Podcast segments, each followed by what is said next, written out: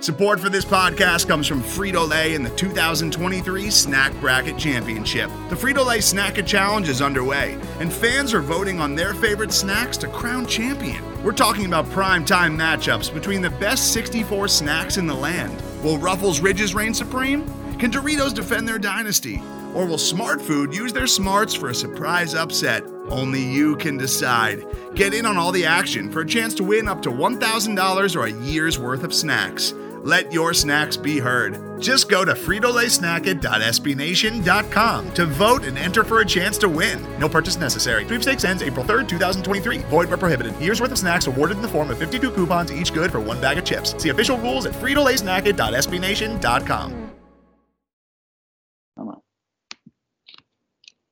Hello, everybody, and welcome to another edition of the Only Podcast. I am your co-host, Austin Smith joined as always by your other co-host John Kirby.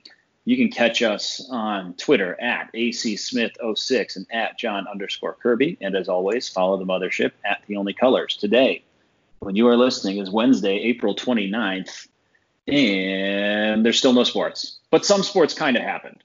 Kind, kind of. of. We're going to talk about the things that kind of happened. Yeah. I mean, at this point, that's kind of kind of what all we have is stuff that happened that will affect things that hopefully happened in a few months, right? Huh? I'm in. I'm Anybody? Taking, i don't care. yeah, yeah, I'll take. To, future yeah. us got had a big win this past weekend with the NFL draft happening. Oh God, we needed it, man. yeah, it was uh, it was very fun. Um, what I mean, there were some some highlights, some lowlights. We saw some Michigan State Spartans get taken. Um, do you think we should start there, John, or do you want to do basketball first? Mm, let's talk hoops. Okay, we'll start with the hoops. The favorite the child.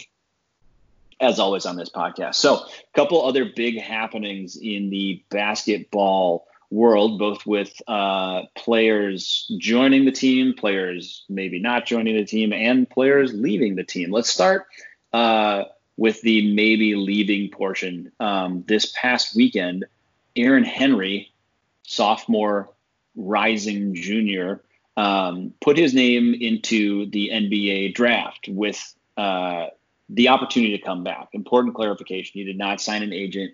Um, he is going through the draft process. There were uh, a couple interesting articles written. Uh, John, I know you wanted to talk about one written by Brendan Quinn specifically that kind of detailed his decision making. But we, I mean, I know we've talked about it a lot here, but um, what were your main takeaways from that decision? I think it's the smartest thing anyone can do. Um, I would recommend to my kid, regardless of basketball skill, to talk to if someone was giving out free advice and and what they need to what a kid needs to work on to break into the field that they want to break into, you need to take that advice. There's there's no downside I mean, none. Like you, you I don't see why anyone would not do this if they could. Um, you know, and he's probably going to hear a lot of things that he's already heard from the Michigan State coaching staff, but maybe here's some things, um, some different stuff too. Um, but I kind of liken it to, you know, when a parent tells a kid over and over the same thing and it, it doesn't click, but mm-hmm. then if a teacher or an uncle or another adult says the same thing, all of a sudden it's like, oh, I do need to work on my three point shooting. Like right. maybe that's the thing. Who knows? And it's not to say that Aaron Henry has like fought um, anything that the Michigan State coaching staff has tried to teach him, but just sometimes hearing it from a different voice, I think, can be extremely helpful. I mean, what do you think? Yeah, I, I mean, I'm I'm right there with you, basically along that exact same line of thought. Um, I mean, I, I think we've said it kind of time and time again, whether it pertains to MSU or another school. I think if these guys have the opportunity to, you know, go get some potentially really valuable feedback from pros who are these potential future employers of theirs, um, they'd be foolish not to do it. Uh, to to your point, I, I think um, Henry, you know, if it's up to me, like obviously as a as a fan, partially you know, biased here, but he probably needs a little more seasoning. I mean, like you said, the three point stroke isn't, you know the the prettiest thing in the world right now. And I think you know his draft stock. You know, it's funny because sometimes you see a kid. I remember back in the day with Tyler Hansbrough. Um, obviously, was you know first team All American, unanimous, everything. Um, but after I think it was his sophomore year, you were kind of like, okay, how much higher can this kid's stock really go? And if he had left, you know, you're you're kind of like, you know, what's what's the point in staying? You're probably going to be what you're going to be no matter what. I don't think that's really the case for Aaron Henry here. I mean, I think there is a, a, tremendous amount of room for him to improve, and I'm sure that he, his coaches, his family would probably all agree with that. So um, I think he has a lot to gain by coming back, but that that being said, I think there's also a tremendous amount to be gained. Like I said, by by it's like an interview. Like if yeah. you are offered an interview by a company that even if you aren't interested in working for that company, like you should still take the interview because you you it, it's it's a practice opportunity uh, for what you're hoping is your future career. So I think Aaron would is smart to do what he's doing, um, and I'd probably tell you know anybody that is in his shoes to do the same thing. So here's some more info on that. Uh, Sunday uh, was the deadline for early entry candidates to submit their names um, through this process. The NCAA deadline to withdraw is June 3rd. Um, it's unclear if the NBA draft will actually be held on June 25th. Um, probably going to be similar to what we just saw with the NFL draft. Um, that said, you know, Henry did apply and has received a report from the NBA Undergraduate Advisory Committee. These guys are unbiased. They don't right. care. They have nothing to gain from Aaron Henry's future choices. Their evaluation was underwhelming. Um, that's according to Aaron Henry's dad, um, who sh- it should be noted he wants Aaron Henry to come back to Michigan State. That said, I don't think it's maybe as 100% lock that he does does maybe people think. Now, I do think he'll come back, but I don't think it's as like crystal clear as maybe people are putting out because I think there's one thing to consider. It's not a, it's not an incredibly strong draft class. Mm-hmm. And you know, I guess the question that Aaron Henry has to ask himself, or maybe if he can ask this advisory committee, is if I put another year on my life, how many, what is the equivalent of points per game or three point percentage improvement or awards needed to be won to really ensure I'm a first round pick? Because as we know damn well, there is just a real soft spot from NBA GMs on upside versus what what you know. And right. Aaron Henry is going to sometimes playing more can hurt you because then people know exactly what your weaknesses are and the upside quote unquote disappears and your age becomes a detriment to you which is unfair mm-hmm. but it's just reality yeah i think that that's it's funny. It kind of ties in with the the NFL draft um, a little bit, and you can overexpose yourself. There's absolutely something to be said for the timing of when you go into the draft, but I think there's also something to be said for um, kind of where he fits in and just knowing what teams typically look for at the point at which he'd be drafted. So when you break down the NBA draft, it, it always historically, you know, you've got the lottery, you've got the teams, you kind of break it down in almost by like 1 through 14 lottery, kind of 15 through 22, 23 is another set like archetype people typically draft for. End of the first round is another, and then second round is anybody's guess and really at this point, you probably don't look at Aaron Henry and think he's not a lottery pick. Obviously, lottery's high upside, high, super high potential. That 14 to 22 ish range is maybe a higher end and higher polished guy, like somebody with very few weaknesses, somebody you don't have to wait a long time for. And then mm-hmm. when you mm-hmm. get into the back half of the first round, you're talking about the really good teams, the teams that maybe don't need immediate help. Exactly. So are more like, yeah, so they're more likely to take risks on a uh, a really um, to use a baseball term, toolsy prospect. Somebody like like I think a Thon Maker, even though he was draft overdrafted higher, like you're taking a guy like that because you know he can sit for a little while. Now it'll be interesting to see whether I, I think there's an argument to be made that Aaron Henry is a very toolsy prospect, where if he gets that three point shot ironed out, I mean this kid can guard one through four in the NBA pretty effectively, um, and could probably help defensively relatively fast. But um, I guess it boils down to eh, well, the other thing that's important in the NBA is if you don't get drafted in the first round, you don't get a guaranteed contract. Well, you that's are not the biggest guaranteed piece. to have a contract. That's the biggest piece. So Aaron Henry, for all intents and purposes, is not going to be drafted in the first round. It's just not happening. Um, Xavier Tillman, he's on the border, and you know that's where he has the decision. Do I? There's just a really big, really big difference between that guaranteed money, and I think last year the last pick in the first round had just under 1.7 million guaranteed, and in the first round of the second draft, it's just a different story, and like. that's a risk. De- talk to Deyonta Davis about that. You know, like No kidding.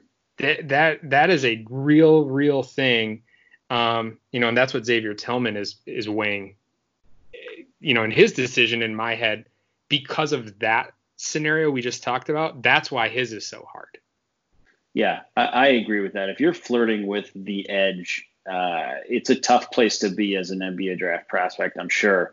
Um, and I think that's kind of where Aaron Henry finds himself. And, and like, I'll also say that I don't think he has necessarily like, it, I, like I, I think he has. I don't really know how to say it. Like he he's the type of kid who needs to come back. He's the type of kid who has clearly progressed kind of from year one to year two and just needs another year of seasoning. Now he has to decide whether he is okay with like Nick Ward. Think about Nick Ward. Like Nick Ward probably knew he wasn't going to get drafted, but he still went to the end, still went to the draft anyway because he wanted to start making money. So it really boils down to Aaron Henry's priorities and how influential his parents are in his decision making. I mean, if his family is, you know, really helping him make this decision, it sounds like uh, his, you know, dad wants him to go back to school. So that might factor in. Regardless, you can't fault him for wanting to find out as much as possible. And if he goes, you know, you just have to tip your cap and, and wish him the best because he's, you know, like we've said so many times on this podcast, like you only have so long to make money in the NBA in any professional sport. And You- so you can't really fault a kid for wanting to do that. you know what's interesting is you know you look back on that that class of kids that came in the uh I guess it would have been the 2018 class and Aaron Henry was the last least regard Right. you know, her the ranked guy and Yeah, it's crazy. you know, and, and you know, I don't know if you could have you looked at any of those guys that came in um, in that class and Foster, Gabe, Brown, Aaron Henry, Thomas Kithier, and Marcus Bingham. The only one that there was any real NBA talk around was Marcus Bingham, and Yeah. and and you know because of his what he could, a lot of people thought he could become, which he still can, by the way. Um, but I think it's you know it's just like kind of surprising but also just how telling every year can be so different from the year before aaron henry you know the last pickup in the class and you know a 150th or so ranked kid or something and is now an nba on the nba mock boards you know Yeah. I, that's pretty great um, but i just kind of mentioned that because both one wow and two every year's different. You never know who's going to make the jump. So Yeah, and you just got to trust that you're. I mean, I think Michigan State's in a special position here because they can trust that their coaches can develop talent as good or better than than anybody else. So um, while Henry is, you know, we're not sure where that's going to end up. I think. Uh, you know, it, it, you got to wish him well regardless. So um, it'll be very interesting to see how this all plays out. But he uh, is is not the only person in the news for Michigan State basketball. Um, additionally, I guess. Well, let's see here. Let's let's talk about Karim Mane because we talked about him the time uh, last time as probably the last big name on the board uh, for Michigan State from a recruiting perspective in this class. Um, so, so go ahead. Yeah, here, here's a there's a wild amount of scenarios. We talked about this before, but MSU has currently 12 scholarships taken. Okay, 13 scholarships if uh, Josh Langford does come back. They'd have a full team, and Xavier Tillman comes back, and Aaron Henry comes back. That's nice. 13 guys. That's the team. It's a lot. So, so while I think that's an unlikely scenario, I think that probably you got to think is the scenario that if you asked Izzo what he wished could happen for next year's team, that's what he'd want, right? Oh, 100%. Like put aside, like he obviously wants these kids to play well in the NBA, but that's what he would want if that, you know, when and if that doesn't happen, let's say the most likely scenario is Xavier Tillman uh, takes off or Josh Langford doesn't return, that scholarship there is a scholarship or two available, and Karim Mane is on the board. Now, th- that five-star combo guard has noted this past week that he sent in his paperwork for the um, to be considered for the NBA draft, probably going to be one of those, more likely a G League route. Um, and you know, weirdly, I have a a lot of people thought, or maybe had a take that he was for sure not coming to Michigan State. I I read that and did not feel that way. You know, the quotes I want to focus on are I sent in my paperwork, but I'm keeping my options open as far as college. I'm not planning on hiring an agent right now. I want to hear directly from it, from teams. If I can get a guarantee I'll be drafted, I will probably need to think about staying in. Okay that tells me one, he just wants feedback. The feedback's going to be hard because he doesn't have a lot of like tape against elite talent. Mm-hmm. So you gotta even if he's looking for so he's not in the Xavier Tillman boat of maybe wanting to find out if he's a first round guy. He's just wanting to know if he would get guaranteed money or just a contract period. So a second round pick. It's tough for me to see even a really smart organization like the Spurs or something taking a risk like drafting a guy that frankly not a lot of people know too much about. Um, for me, that's a big, big jump. So I don't know. I think a lot of people heard his quotes or a few others and thought, ah, he's for sure gone. I don't think so. I yeah, think, I think I think because this came on the heels of the Isaiah Todd uh, all of that happening, that okay. probably is part of the reason why people jump to that conclusion. Mm. I mean, and the fact that, like, very simply, this guy's quite good, and he is the type of toolsy player that you know kind of fits into that end of the first round mix more often than not. Um, and like you said, it's not a particularly you know name filled class at this point, so you could see that. But I think where you're right is that there's not a there's a lot of unknown. And i really think that the whole covid situation is going to play into his decision making here if i was a betting man um, just because teams aren't going to get to really work him out or, at least not a lot. And that's kind of the biggest key here. He, and and it's not just individual workouts. Like there's more to these private workouts where they'll go up against like elite prospects will square up against other elite prospects and right? Exactly. for a guy like Karim Mane I mean that to me is the prime opportunity to prove that you deserve to be taken in a very crowded part of a middling draft. So uh, he's not going to get that chance. And that, uh, again, whether he comes to Michigan State or not, completely different question. But I don't. I would agree with you, John. I don't necessarily think he's locked into going pro. I wouldn't. I wouldn't say that's a foregone conclusion based on the way that he phrased what he what he said. So and he's know, smart. Again, sorry, yeah. sorry, I cut you off. But again, it's it's a it's a very similar situation to Henry. Go get the feedback. I would I would I don't you can't possibly fault him for doing that. And it's and it's harder to provide that feedback. I imagine when you know the advisory committee's like, okay, we're watching you play against um, these Canadian college teams and right which is not a knock on them at all. There's some amazing talent coming out of Canada, and you know, lately. A lot. But I don't think it's even close to the level of saying, Aaron Henry, we watched you play a Big Ten schedule.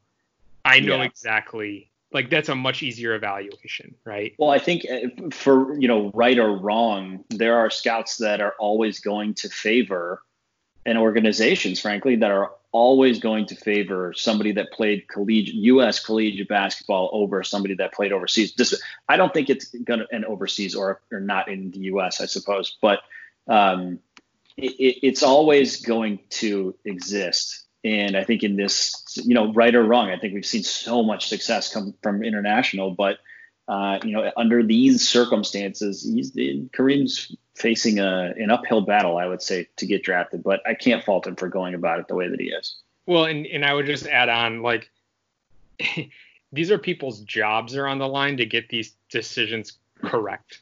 Like when you draft someone, like your job's on the line that that works out.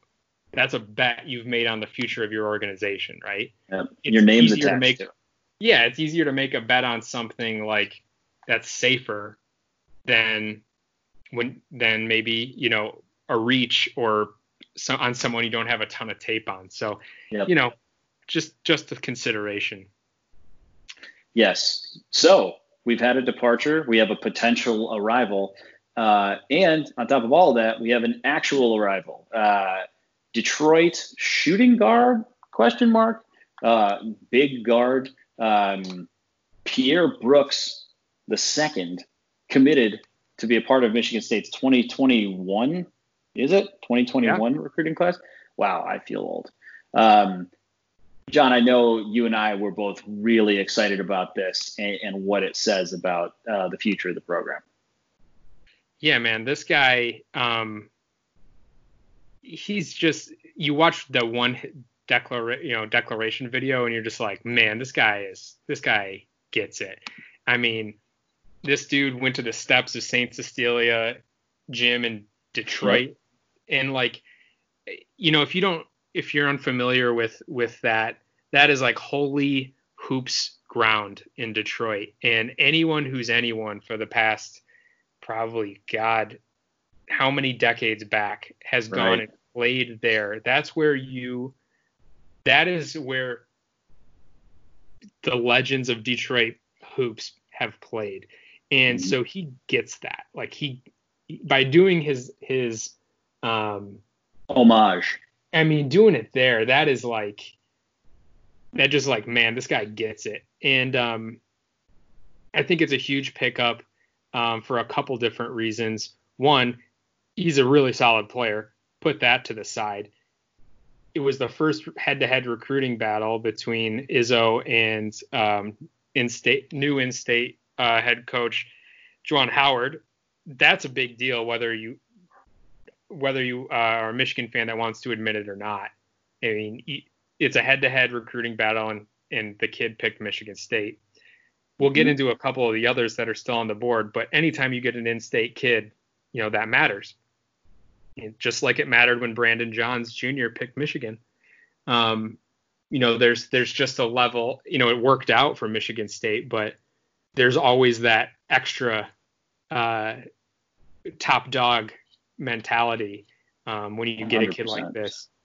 Um, and also um, playing in the public school league, um, this kid has played some fierce competition, um, and I think he's going to be. I think this is like I'm getting way ahead of myself, but this is like the exact Spartan blueprint.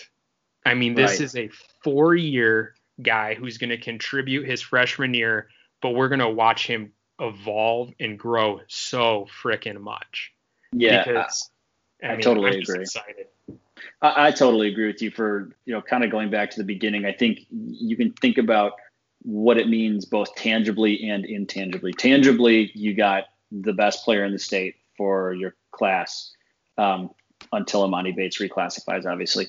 But for now, you've got it's always good, no matter what, no matter what state you're in, no matter what coach you are, how long you've been around. You always want to get the best player players in your state. And getting Pierre Brooks, Michigan State did that go even more micro than that, you got the best player in Detroit, which is the, I mean, probably the most fair, true, probably the only real battleground in the state of Michigan when it comes to Michigan and Michigan State recruiting. I mean, MSU's got Flint locked down, I would say. Um, and uh, I know Michigan does a little better in some other places as well. But, you know, to get a kid head to head, like you said, going against him recruiting, Juwan Howard coming in, selling, being the cool guy, the, you know, Fab Five, all that to still have Izzo come in and, and, get that his guy, I think says says you know kind of everything you need to know at this point. Um, I think that all of those intangibles are it's it's tough to really quantify how much that means. Um, I think what he's going to bring from a recruiting perspective is a huge deal too. There's guys like Jaden Akins that play in the Detroit, I believe, plays in the same Detroit league. Um, and if you get the alpha dog in his class, other guys that are really good are going to want to come and join him. So I, I love that. And then we talk about the actual player. I mean, I think there's as much to be excited about here as any guy in Michigan State. You know, five stars like Miles Bridges and Jaren excluded probably um, he's as exciting a prospect as, as I can see as Michigan State's gotten in a while. I liken him. First of all, I don't know how he's ranked in the hundreds. I mean, just in, again, I'm not really a. I don't go to these games. Obviously, don't watch AAU anything like that. But just in watching the highlight reels that I did, and again, I know they're highlight reels. This kid's really impressive. Either there's a hundred really good high school basketball players in America, or this guy is is a bit underrated at this point in time. So um, he's a power wing. I think uh, it's funny. I've seen a couple different comparisons. I personally, I and Colton uh, Pouncy agreed with this, which made me feel smart. Um, but he reminds me of Denzel Valentine, uh, but in a little bit of a bigger, more much, certainly more mature physically at this point in his career than than Denzel was coming into college. Um, he's creative he's got a really like natural passer's touch, which I think is super exciting because MSU loves those second. I mean, we've seen the value of it time and time again. Maybe even the value when you don't have it of a secondary ball handler who can not only create for himself but create for others. And this is that's the type of guy that I, I think Pierre Brooks is, and that's the type of dynamic he's going to bring um, to Michigan State kind of from day one. I don't know that he's some super explosive athlete, but he's a big kid already. Somebody I saw compared him to a Lamar Stevens, but more of a guard. Mm. After watching Lamar Stevens the last four years, that is, if you're even close to that, that's a heck of a player to get. So um, I love that. I, I love, you know, he's got a good looking stroke. So I really love the fact that he can already shoot it a little bit all in all, it is uh, as close to a home run as, you, as you're going to get. And I love that it happened this early in the recruiting cycle, too. It's going to give mm-hmm. Izzo a chance to get out in front of some of these other big name players. I mean, kids like Max Christie, who Doug Christie, for those of you uh, in my same, our same age demo, uh, might remember Doug Christie, his son is a, is a five star, super high profile recruit um, that MSU is very much in on uh, this sends a message to a lot of guys like that. So it's it's very very exciting. So um, Pierre Brooks, you know, it's our job to help come up with some nicknames here. I, I did a little threw a few uh, you know weather balloons, test balloons out there to see if anything hit. I think the return was the Eiffel rifle. Um, oh man, worked. I like that the best with. Uh, I'm all in on this kid I don't believe has any French heritage. Maybe he does. Um, but he is he is the Frenchman as far as I'm concerned with a name like Pierre.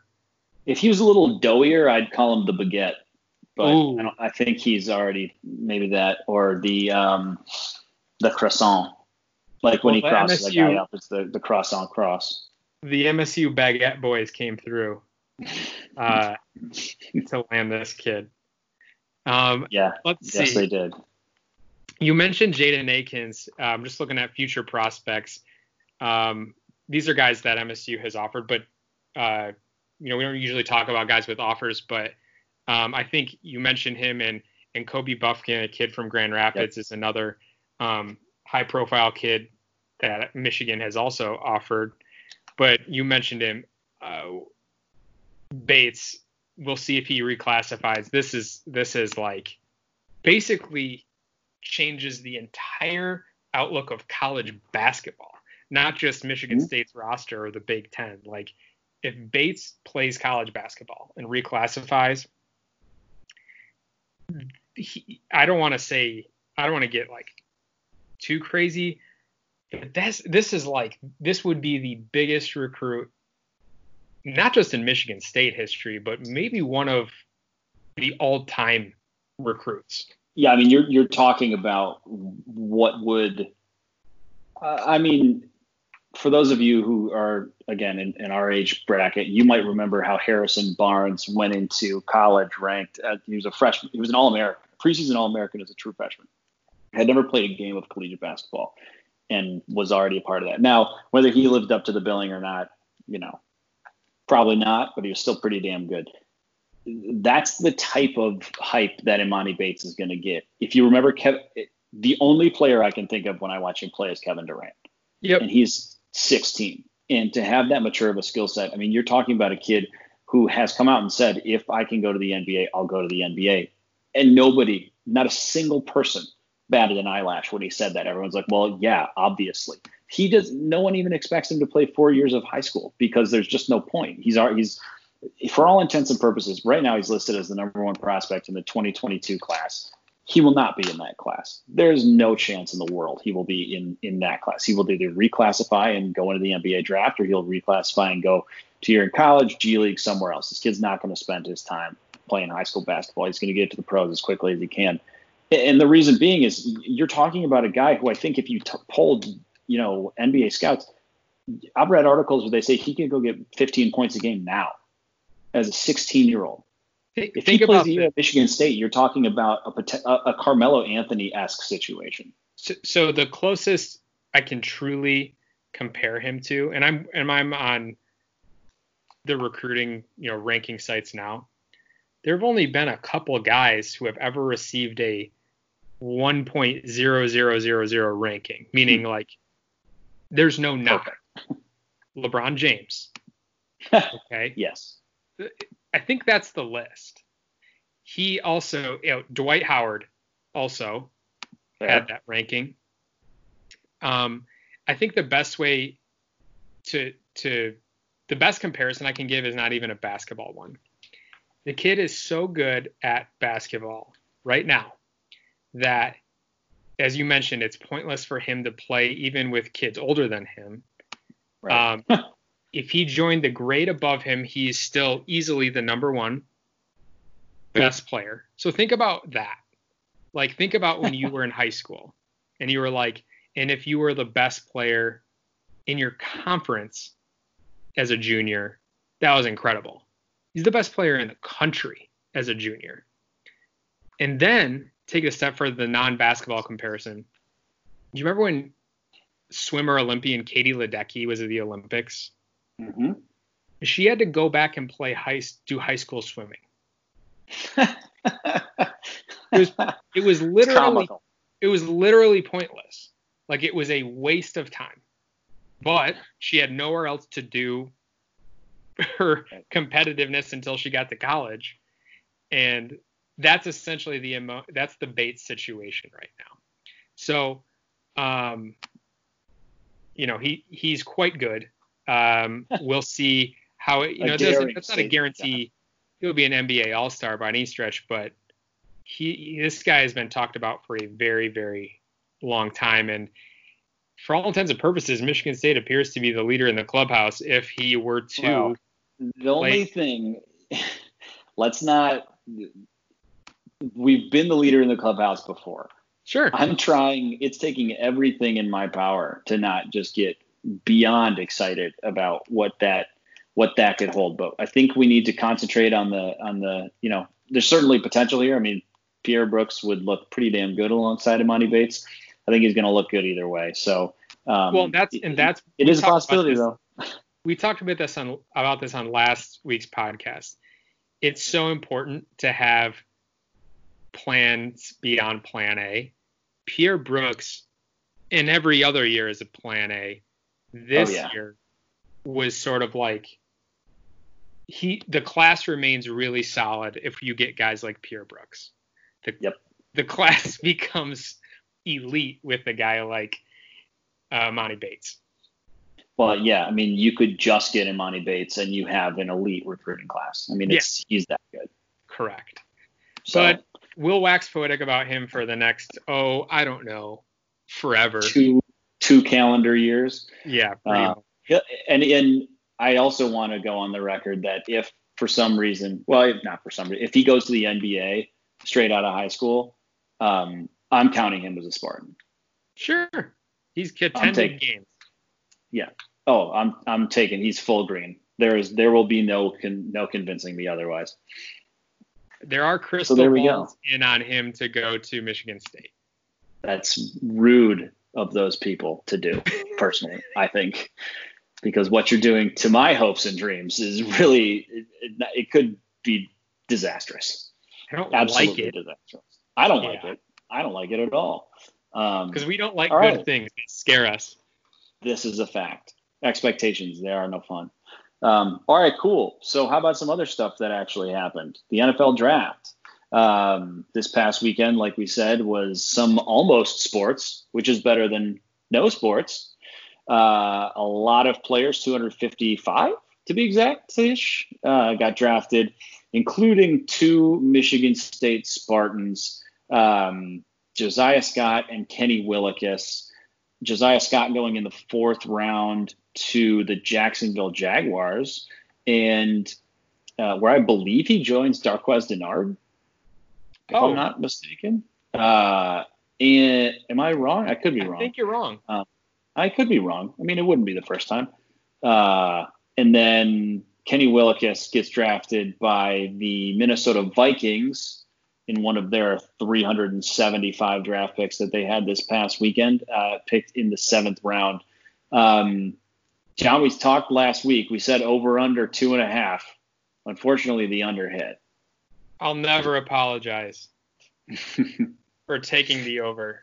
Yeah, you shouldn't. I think we both kind of agreed that we we thought the that MSU would get more than just those two, but uh, kind of similarly to how the NBA draft works, the NFL draft works a similar way, where if after kind of the fifth round or so, you really just draft based on athletic profile. Um, while Kenny is certainly an exception to that, uh, you know, Minnesota had a billion picks, and, and I think he was just beyond a no brainer at that point in the draft. But I, I think those fits are pretty interesting. Um, Josiah Scott, I think, is kind of a, a tailor made nickel corner and, you know, a slot corner. And he landed in a situation where he's now on a team that, yes, they drafted CJ Henderson, the other cornerback from uh, Florida in the first round, but uh, they lost AJ Bouye and Jalen Ramsey, two really good starting corners uh, last year. And so the opportunity is certainly there for for Josiah, which is uh, all you can really ask for is a fourth round pick. Yeah, I mean, um, I th- I'm thinking they maybe landed in some some good spots for them. You mentioned Kenny. Does he ultimately make the the roster? Who knows? Um, Kirk Cousins certainly could put in a good word, and that wouldn't hurt. Uh, I, I okay, don't know. Hold I mean, on, real quick, real quick, real quick. Darqueze Dennard was supposed to be a Jag. He was supposed sure? to be a Jaguar, and they pulled his contract. I yes. was gonna say he's a free agent, I think, but okay, yeah. Yeah, they, he was supposed to carry on. Um, so these two guys drafted, really proud of them. Um, so awesome, and and keeps the 80 year streak of uh, MSU yes. picks to the NFL alive. There were um, seven guys that did get um, picked up by teams to at least uh, try out with them. Um, Raequan Williams to the Eagles, Joe Bachie to the Saints, Brian Lewerke to the Patriots, Cody White to the Chiefs, Darrell Stewart to the Packers, Tyler Higby to the Vikings, and Mike Panasiuk to the Las Vegas Raiders. Why don't you rank in order for me guys you think have the most likely chance to make a roster? In order. All right. Um, ooh, interesting. I think the most likely to me is probably Joe Bachie. Um, I think he was the most draftable prospect aside from the two guys that got taken. And New Orleans never seems to prioritize um, I don't know. I feel like they don't prioritize defense or like undrafted guys make a difference there a lot. I could be totally off on that, but I think Joe Bachie has a shot at making that team. Um, the next one's probably Darrell Stewart, which is funny because he's probably the fifth most draftable of the guys who didn't get taken, but he landed in such a good situation with the Green Bay. Green Bay, a team that it was funny if you follow the draft and kind of what the storylines were, you figured this would be a team that would take a receiver probably early uh, to help Aaron Rodgers into his twilight years, and instead they went the complete opposite direction and seemingly uh, drafted his replacement in Jordan Love, a guy who we saw tear us apart, um, which was yeah. interesting. Uh, I was fond memories, fond memories. Um, and so I think Stewart, and not only did Green Bay not take a receiver then, they didn't take one at all. And a record like 36 were taken in this draft, and they didn't draft a single one of them. So Stewart, you know. So I'm going to take it a step in, further, Austin. Take ahead. it a step further. As of today, the Packers did, haven't signed a, another wide receiver as an undrafted free agent. I mean, sometimes it's about right place, right time, and, and it looks Stewart like Darrell. Uh, yeah, I mean, he's in a he's in again about as good a position as you could possibly possibly be in. So super exciting there. Um, next, I'd say probably is a tie between Cody White and Brian Lewerke. Um, Cody White because he plays for the Chiefs and Felton Davis is is also there, and that's just a team that stockpiles offensive weapons. Uh, Sammy Watkins also might retire or leave the team, so that could open up an opportunity for him there. Uh, he makes practice squad, it, he's in such a great. Maybe he's not the most likely to make the roster off opening day, but he is in a phenomenal situation because all it takes is one injury and one big play with Patrick Mahomes, and all of a sudden you're the next guy. So super exciting for him. I would say Lewerke's in a great position with the Patriots, if only because a they've shown an affinity for Michigan State players, specifically one Michigan State quarterback in the past, and Brian Hoyer. But also Belichick is, you know, he's not afraid to take a risk on a rando quarterback. So um, the only thing that's downside there is they typically don't carry three quarterbacks. So hopefully he's a practice squad guy. Um, so, so yeah, Austin, let's let's talk about that because you know, there's a likely situation where you'll have Spartans on both the Patriots and the Chiefs fighting for the same roster spot. Um, you know, with with at the wide receiver position, Cody White and Felton Davis, and then in the quarterback room, Brian Hoyer and uh, Brian Lewerke. Um, and the Brian Lewerke Brian Hoyer situation, Brian Lewerke has the advantage of being very cheap. Um, right. But you know, in the Cody White, Felton Davis situation, and it's not to say that they're fighting, for, they're they all couldn't make the rosters. It's just, it's interesting that they are all four of those candidates that I just mentioned, all potentially fighting to make the team against each other. Yeah. How do you feel about? Well, sorry. I was gonna say, how do you feel about Felton being injured all year, though? You know, like they're clearly Chiefs are always looking for more weapons, so um, I'd love to see either Felton or Cody make the team. I'd lo- obviously both, but yeah, I mean Felton I think has a leg up, if only because he should probably know the playbook very well after sure. not being able to play all year last year. Um, and he just kind of fits that Sammy Watkins mold, I think, probably a little better than Cody does. Uh, you know, I think Lewerke again, he's not going to make the team over Hoyer. Yeah, maybe Hoyer is a little more expensive, but he's also a veteran and just like a Bel- Belichick's brought him back like legitimately. I think like four or five times. He's been a different times. He's been a Patriot. So with a guy like uh, Jarrett Stidham probably probably being the starter, I think they'll hang on to the to the true backup. But um, I wouldn't be surprised to see Lewerke. I mean, listen. It, this situation, quarterback situation in New England is totally up in the air. I mean, if if you know Stidham's no good, you know, and Hoyer has to sub in for him or something, then next year they're starting this process all over again, and it might yep. might be that Brian Lewerke gets that opportunity. Or, I mean, honestly, if nothing else, if he impresses in training camp, you're going to listen to Bill Belichick for a recommendation. Sure. If he's looking for another job, so I mean, it's hard to say. You know, yeah, Tom Brady's gone. Yeah, Gronk's gone. Whatever but um, it's still the Patriots. It's still Bill Belichick. So that even if it's just for learning purposes, that's about as good a place as he could land. A name you didn't mention as feeling confident they might make the list was Raequan Williams, and he was a guy that a lot of folks thought maybe could have been even drafted. Yeah, and it's not that it's not anything about Raequan's talent. It's just he's on the Eagles, which is you know a, a loaded defensive front.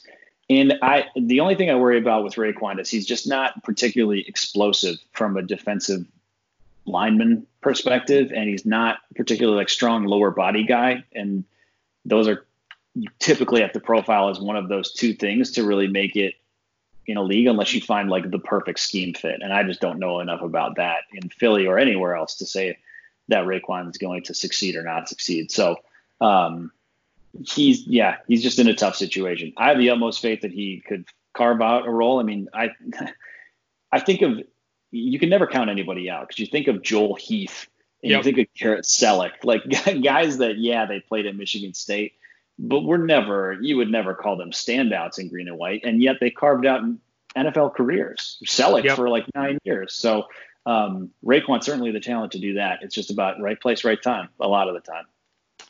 That's right. Yeah, and then you know rounded out. Uh, Tyler Higby was picked up by the Vikings. Again, thing that he has going for him is if Kirk Cousins has anyone's ear, then right. he can make make sure. a practice squad. Yeah, and I think between him and Panasiuk, you're just Mike Panasiuk to me also sort of landed in a good spot because I can just see him being a guy because of like his just mentality that Jon Gruden absolutely loves. Mm, good call. In, you know what I mean? In that regard, I could see him, you know, maybe carving out a spot or, you know, if it was uh, hard knocks again, I'd say he'd be one of the dudes that gets the like profile right as you're rooting for this guy to make the roster. Um, and he's plenty talented. He's just never going to blow blow anybody away with his athleticism. And I think that that when it comes to taking a defensive lineman is kind of a big deal. So um, I think that's what's ultimately getting Raequan and, and Mike probably pushed pushed off a lot of draft boards. So that brings us to considering that NFL draft streak I mentioned earlier in the pod, mm-hmm. can, does that 80 year streak is it in jeopardy with the upcoming 2021 candidates? Um, let's just say it's not impossible for all the names will be mentioned to get drafted, but this certainly these names aren't jumping off the uh, 2021 mock boards right now. Yes. So I think it's the group that we like in the last handful of years for MSU that you feel the least confident in, in, in quite a while? So let's talk through maybe least most likely to most likely of these names you think could get drafted next year. Yeah, so I think there's five that really jump out, and they're not even all seniors, which I think is kind of the scary part. Um, but the five names I've got listed here are Kevin Jarvis, Antjuan Simmons, Xavier Henderson, Naquan Jones, and Matt Allen. Um, I think the most draftable of those, and he is a junior, so he would have to declare, is Kevin Jarvis. Uh, he the the one downside to him is the injury bug, but we see injured players get drafted all the time. If he can go through this season healthy, he's a kid that's played both tackle positions to guard. He's played center. He's a mauler. He's actually got NFL size. Uh, he's the type of kid that when I look at the Detroit Lions and who they took, they took Logan Stenberg from Kentucky and they took Jonah Jackson from Ohio State. He's in that same mold physically, maybe a little smaller, um, and he's got more positional versatility than either of them had. So I think he has a good shot at getting drafted. The next for me would be Antjuan Simmons. Only thing with Antjuan is that uh, I think five or nah, maybe 10 years ago, he probably would be in a really tough spot to get drafted, regardless of how good he was, because he just is a tweener in the in the NFL. But um, he also just flies to the ball, makes impact plays, can really tackle. He's never going to have ideal size, but I think especially mid to late rounds, um, teams will make an exception, especially if he comes out and uh, has another stellar year. I think those two are the most likely. The other three, um, the safety for me, Xavier Henderson is third. The reason being, uh, he has a really high ceiling. And I think he only needs to come out and have one really good year, kind of be a captain-ish of that defense. Um, and he could get drafted. I mean, you look at, I mean, God, Montae Nicholson got drafted I think Xavier Henderson has a maybe a slightly less exciting physical profile, but certainly takes can take better lines to the ball. Um, Naquan Jones fourth. I, I think I can see Naquan Jones being the one that jumps up because, you know, in terms of tread on the tires for defensive linemen, he's going to have the least of probably any, or not any, but like mo- a low amount comparable to the rest of the defensive line class because, you know, he's a part of rotation for his first three years in in college, and mm-hmm. now is his chance to shine. If he actually does shine, um, he talk about a guy with the size. He's got better size and and, and measurables, especially lower body than Raequan did. So he could go. And then Matt Allen, I think I included fifth here because uh, family name. Uh, you know, Brian Allen, I think everyone was surprised got drafted where he did.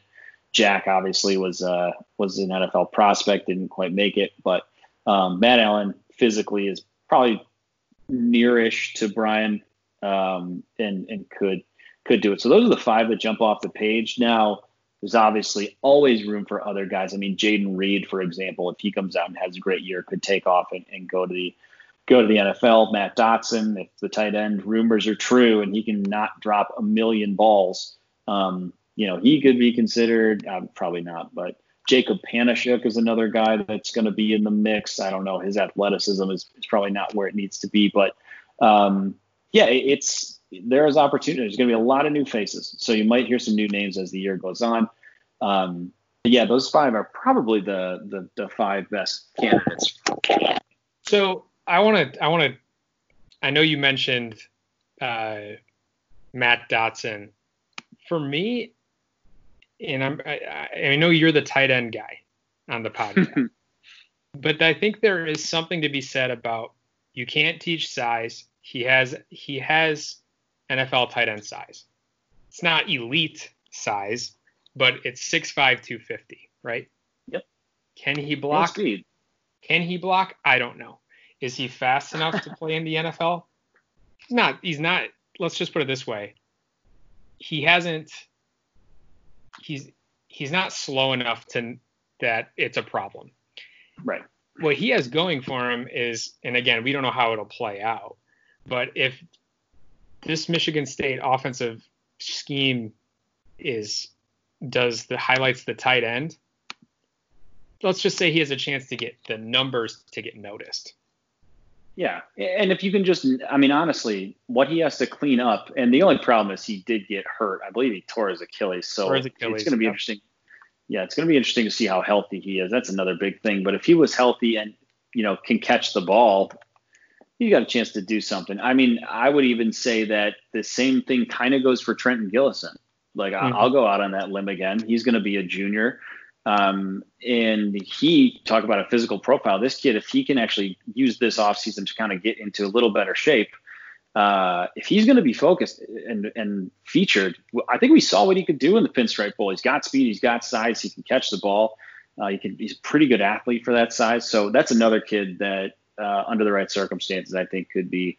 Um, you're really projecting when you talk about him, but you know, uh, I think there's there's some possibility there as well we're a little desperate, you know, as we mentioned. This we're uh, desperate.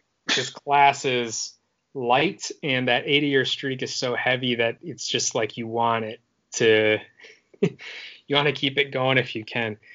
Awesome yeah, and it's funny because you you get past that though. Sorry, you get past next year, and I think it gets a little bit more oh, clear. Yeah. You got guys like, you know, probably Elijah Collins. You've got Jayden Reed officially will be going. Some more some of these other defensive linemen. So uh, I think there's a lot, you know, after this year, this is kind of like the one you gotta you, you gotta get through. And like seriously, shout out to all those teams. It's crazy when you think back to John L. You think back to Bobby Williams. Like even those teams had at least one player get drafted. Like that's that's pretty incredible. Mm-hmm. I know it's wild to think about. Um, do you want to take a commercial break? Today's episode is brought to you by Cars.com. With over 2 million vehicles and 50,000 more added every day, Cars.com will match you with the perfect car for you, your budget, your life, your style. And if you're ready to say goodbye to your current car, Cars.com will get you an instant offer to cash it in. Just start by entering your license plate and get matched with a local dealer who will write you the check. So whether you're looking to buy or sell, Just go to cars.com. It's magical. Yes, I do. Ready? Three, two, one, break. Then we're back. I hope that worked. I think. I think This is our fun- favorite game. This is our favorite game to play every week. Sure. We just have no idea if we're doing it right. truly uh, one of the most amusing parts of my day. Um, we got a great idea from a friend on Twitter, Tyler uh, Osman. I hope I pronounced that correctly. Um, thought we might want to rank football coaches who could benefit the most from there being no season this year. Um, thought that was a really interesting topic. Um, so we wanted to talk about a handful of coaches who not only could benefit if there who would benefit if there was no season, but also would hurt the most if there was no season. But let's start at the beginning. Who do you think, you know, in the Big Ten really um you know, maybe wouldn't be too upset if if the uh, NCAA canceled the season. Um, you know, it's it's interesting to think about this question from a variety of standpoints Mm-hmm. because I think there's kind of like there's there's kind of two camps, um, or kind of really uh, really three. There's there's the people whose season went so well last year that that I think they would be comfortable riding that high for as long as possible. Okay. Uh, and to me, that's somebody like PJ Fleck. I think is right up at the top. I mean, there's the there's a downside to it for him for sure because you add a program like Minnesota, you really want to keep doing the recruiting to keep that that pump gin because you know you just don't know how long a good thing is going to last. right. Um, but the other side is, you know, that you could ride that out. He might not be my number one, but he's definitely in there. I, th- I the the other obvious one to me is Greg Schiano.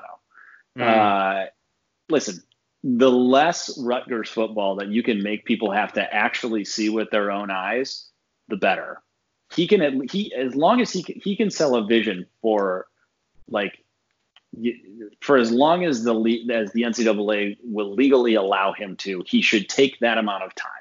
Um, because as soon as it hits the field, like right now, it's like when Chris Ash or anybody else got hired there, you're like, oh, they come from a decent place. Oh, they could maybe do it. Da, da, da. And then they hit the field and you're like, oh, wait, that's right. This is still Rutgers. And I feel like that uh, in this situation, you know, might might happen again. So we'll Yeah, see. But no those are those are kind of the first two that jump out to me. Yeah, I mean, like you put you put uh, Coach K, uh, and you and you have him coach, you know, Sisters of the Poor. You're not going to grade. There's only so much you can do, right? So, Right. you know, and then there's you mentioned the to a lesser extent. I feel that way about Locksley at Maryland. Yeah. Um, that, that that dude, what he does best is recruit. And if his job was recruiting, they might actually build to get put together a nice roster. Now the actual play calling, I don't know. Jury's out on if he can do that, right? right. But if his but if you told him there was no football season, he'd be like, Great. Like my job is to do the thing that I'm best at. Hell yes. Right. I All the time. Exactly Awesome. that's where Locksley's at for me because Maryland's team is very meh, and they could Right. they could afford to go another season of like Rutgers. No one has to watch this. Yeah, I think it's it's a better. I I think that's a good one. I think the one that you know we've been kind of dancing around wanting to talk about it, but I, I think Jim Harbaugh is maybe maybe the number one in this category Mm. um, for a couple reasons. First of all, he just had ten players get drafted. Yep. That is some serious fodder for uh, recruiting. Again, a guy who just loves to recruit. Second, four of those guys were linemen, which means he has to replace four offensive linemen. The longer he can wait until he has to trot that out, probably the better for him as well. Uh, third, he and really most importantly, it's another year where he doesn't have to lose to Ohio State. Mm. Like the longer they are off-season champs every single year, and the longer that offseason can last, you know, kind of the the better for him. I think his seat is probably it's definitely not hot. I don't think that it by any I, I wouldn't say that, um, but I, I would say that it's as hot as it's been. relative to other years. So to cool that down a little bit, take a little extra time and convince people that hey, everything's going to be different when this all comes back. You know, that would benefit him quite a bit. Yeah, I, I'm with you, and you know this, you know, fair or not, uh, that Michigan schedule is just screams nine and three. Now the difference okay. is figuring out if Michigan fans and alums and donors have learned anything from the Lloyd Carr uh, days. You know, where they ran him out of town for doing exactly that, going nine and three. So both be firing. Did they pay attention? We'll see. Um, or will history repeat itself? Uh, and they go hire like a Lane Kiffin. Um, oh, wouldn't that be great? Um, another one that's worth putting in here before we get to the guys who it would hurt is I will say I think Mel Tucker. Uh, I'll go on the record. Same thing.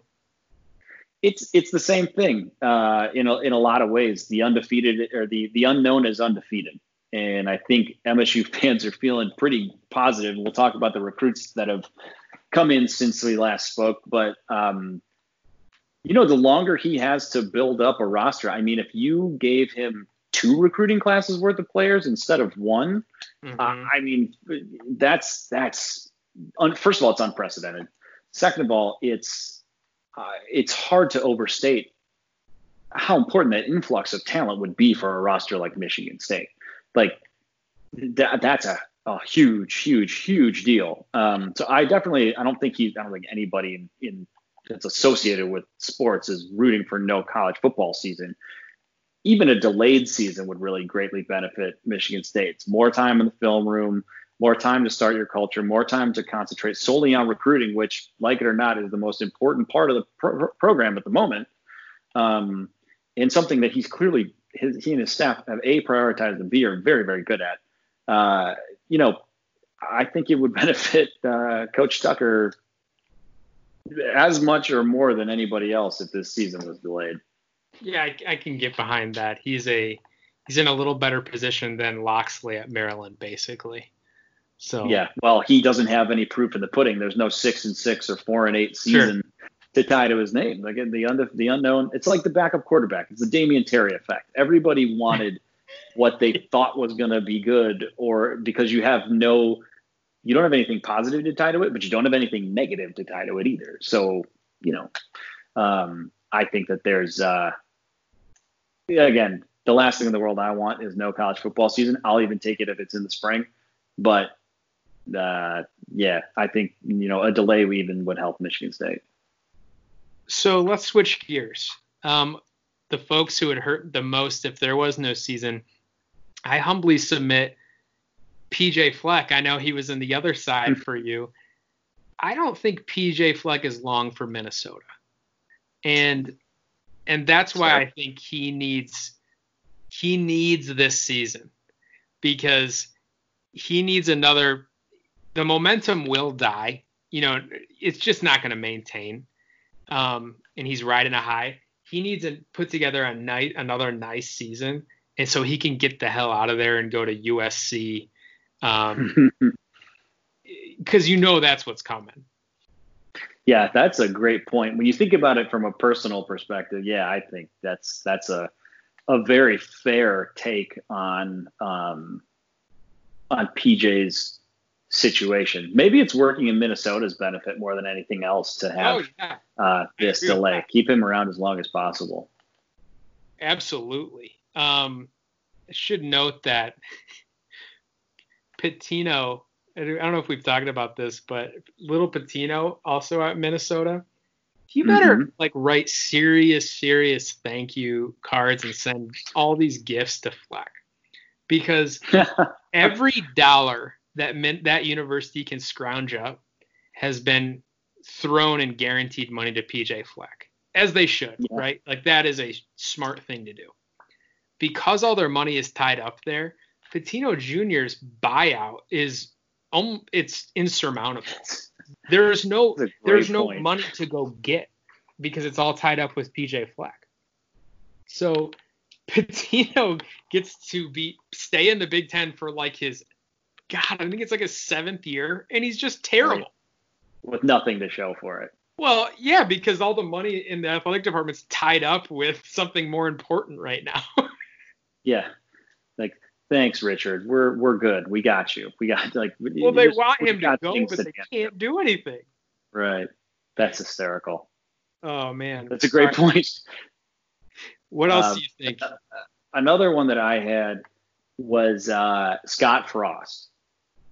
Mm-hmm. Scott Frost is in a Harbaugh-ish situation where, uh, but I, I think it's the other, the other side of that coin where he had such a bad season that and under underachieved so greatly that the sooner they can play, the better. He's probably pushing to play next week, mm-hmm. um, just to get that taste out of out of their mouths. Because all that happens is if they don't play, the longer they don't play, the longer Nebraska fans, notoriously patient, mm. um, have the ability to sit back and remember, oh, last season sucked.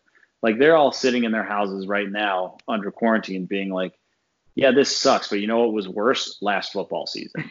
um, so I, I, think that Scott Frost is probably chief among uh, this group that would be damaged. Not that he's going to go anywhere, but like if he comes out whenever they play this season and only wins four games or five games or whatever, uh, that seat gets real hot real quick. Are you are you ready for the the Frost Nebraska fraudulent hype train that will begin? Uh, it's yeah, be, it happens. Here's I want you to, if this season happens, I want you to hear their schedule and just the ESPN and the obnoxiousness that will happen here on the yes is is Nebraska back train. It goes home against Purdue, home against Central Michigan, home against South Dakota State, home against Cincinnati. Okay. Boy. At so Cincinnati, that's a trap. But four four homes in a row. Okay. And then you go at Northwestern, which is a home game for any Big Ten team, especially Nebraska, who travels so well. Home against Illinois, by at Rutgers. So wow, I wow, only count one game in there where I'm like, what's that? I said, what an easy schedule. Holy crap. well, that's what I mean. Like, I only count Cincinnati in there as one that they could trip on. Okay. So that's one, two, three, four, five, six. That's seven and zero oh going into at Ohio State, home against Penn State, at Iowa, at Wisconsin, home against Minnesota. Wow. that's the uh, that would be what they call the other sh- other shoe. It's uh, uh that's it's that tricky things are going to get ugly quick. Can Scott Frost? He's probably wondering, can I take a new job in the middle of this? Can I get an offer to job six games into it? I think that's what Scott's he probably would, going for. He would do so well to just skate town after beating Rutgers and being seven and zero oh or six and one. Just get out of there. It, it, it's probably going to be the peak for him. Oh yeah. That Rutgers victory. Ah, everybody remembers. the other one we thought um, was maybe not on people's radar because this guy is never on anyone's radar. Tom yeah. Allen. Um, Indiana, although they've not quite gotten over that hump of the Big Ten East, they do have a uh, momentum and are riding um, a lot of, I guess you would say, excitement in Bloomington about football, um, which is sure. new. I mean, there's the basketball fans are paying attention to football for the first time in a long time.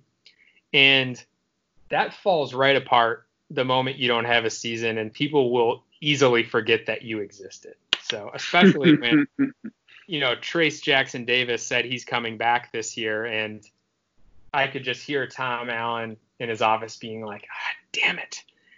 Damn it." Oh man, I forgot about us again. Distractions to the, my team. Well, uh, IU fans probably got the "Hey, we're letting you push back your season tickets" email, and they're like, "Oh, they're still doing this, huh?" Oh, good for them. Cool.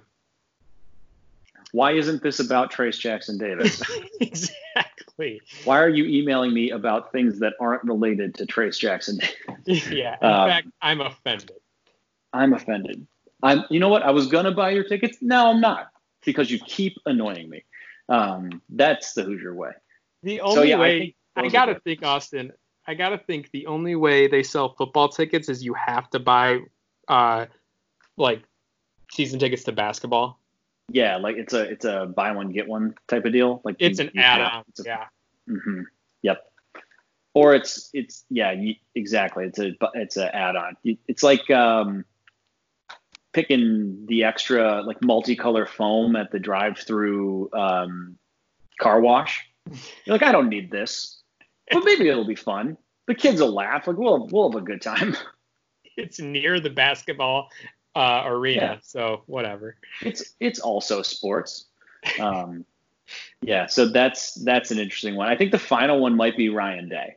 hmm uh, if only because he clearly likes winning, and that's something that he won't be able to do if there aren't games. Well, not just that. I mean, they are the Buckeyes are rightfully probably the number two most likely national championship candidate behind Clemson.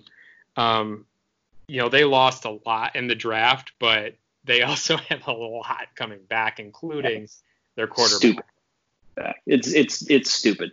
They they are if they haven't been for a while officially in that Bama tier where you you you can't go into a season with them even if they lost a quarterback and be like, well, they got to replace a lot of guys. It's like, well, yeah, yes, they do. And guess what? The guys that are behind these guys are better or as good as the guys Mhm. that they're replacing. Like, there's the drop off will never be anything aside from 10 and 2. Like, it's just never good. Like, if it's worse than that, it is a Disaster. full on, like, yeah, like Ryan Day's probably getting fired. if He'll get nobody fired. got in. Yeah. Yeah. So it, it's that level of talent now. So yeah, I would agree. Ryan Day, aside from the fact that he wouldn't get to win games if there's no season, um, I mean they have a legitimate, you know, they're going to be national championship contenders. So that's that's obviously a big deal. Yeah, you'd think so. I mean, they are the heavy favorite to win the Big Ten. Um, their over under win total projection this year is 11. So, which is just a Jeez absurd. Louise, man, that's it. it oh wow. You, You can, know, we talk about it and we're like, would that even be fun? Yeah, it probably would. and I want you to think about this, fun. Austin. I want you to think about this. In a in a year, it's at 11. In a year that their second game is at Oregon, and they play at Penn State. And for what it's worth, I'll pat us on the back and say at Michigan State. It's still a game. But I mean, I mean, those are two top ten games, probably, right? Yeah. Away games. Yeah, I mean, I would think over so. under win total is still eleven. Uh, I mean, it's insane. It, it's they're they're a caliber of program that uh, I think maybe one or two others can claim to be. Like I think it's Clemson, Ohio State, and Bama. LSU, I even the national champions, ch- ch- eh, national champions, I don't even put in in that realm just I yet. think- so Yeah, I think we need to see LSU kind of, you know, be a playoff. I guess for maybe like a maybe another year before they're in that yeah, world. it's the year in year out nature of it, and these teams have been in. how I mean, combined have probably been to like 15 playoffs, maybe more. right. uh, right. which is just just plain insane. So I think those are probably the guys that that get hurt the most. Um, so you mentioned a couple of recruits came in. Um, in yeah, in huge areas of need, actually. Well, one we're excited. no, I'd say I'd say both of them. we're excited for different reasons. Let's talk about our our newest uh, big boy bandwagon member. Uh, yes. Um, the the first one to talk about is the offensive lineman, the most recent commit, and that is Kevin Wigenton the second, um, a, a large man, uh, checks in at 6'5", 290. Uh, he's an offensive guard, could play tackle. He's got the size to play kind of wherever. Um, probably a guard because he's a run blocker more than anything else at this point in his career, from what I've read. Um, when he goes to the Hun School Yep. in New Jersey, which is in, not a new place for Michigan State historically, but definitely a, a, a, a big time school, a school that honestly that Michigan has recruited really well in the past. Um, so to get, you know, a big offensive lineman from there. And listen, I would allow, I would be comfortable if Michigan State signed 10 offensive line recruits every single year. So the more uh, the merrier in in my opinion. He's not the first; he's the second uh, O lineman in this class, along with uh, Dallas Fincher, who um, was, or excuse, not Dallas Fincher. Who is that? Who is Dallas Fincher? Um, Ethan Boyd is the person I'm thinking of.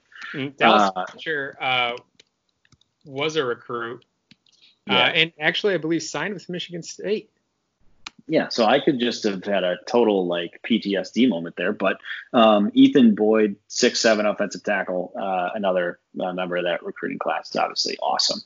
Um, the other guy is quarterback Hampton Fay, 6'5", 210 from Fort Worth, Texas. Um, exciting for a couple of reasons. First of all, size wise, again, six five quarterback, never a bad thing.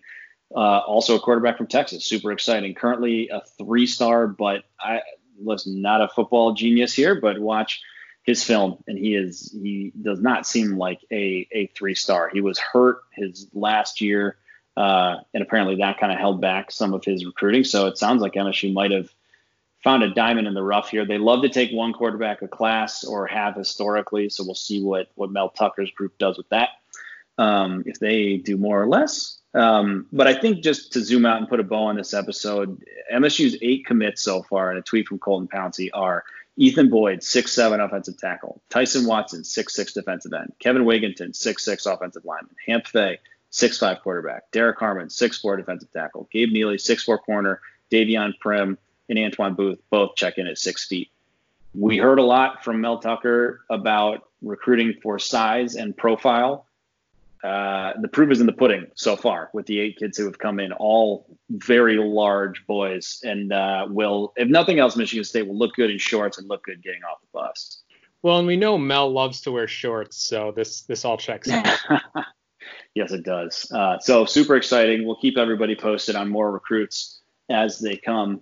Um, but yeah, apparently, you know, the, the recruiting train is rolling, which is exciting. Yeah, it's it's uh, it's a light part of my day to see that uh, GIF of the love hammer dragon. Absolutely um, love it. It, it. It's really it really gets me through this quarantine. Um, so you know we have a few things. Um, you know as the news comes in over the next couple weeks, we will uh, see if it's worthy of having a podcast. We obviously thought there was today. Um, hopefully there's news continues to trickle in. And um, if you, but if you have ideas for us, you have things you want us to definitely talk about, um, don't hesitate to uh, send in some thoughts. Yeah, please do. Uh, we always appreciate hearing from you guys, and the more content, the better. So you guys just let us know what you want to hear, and we'll be back. So uh, TBD on when, but uh, as soon as something's worth talking about, we'll talk about it. So, um, anything else, John? That's it for me. Awesome. All right, guys. Well, as always, thanks for tuning in. We appreciate it. Uh, enjoy your quarantine, stay safe and healthy, and we will catch you all soon. See you.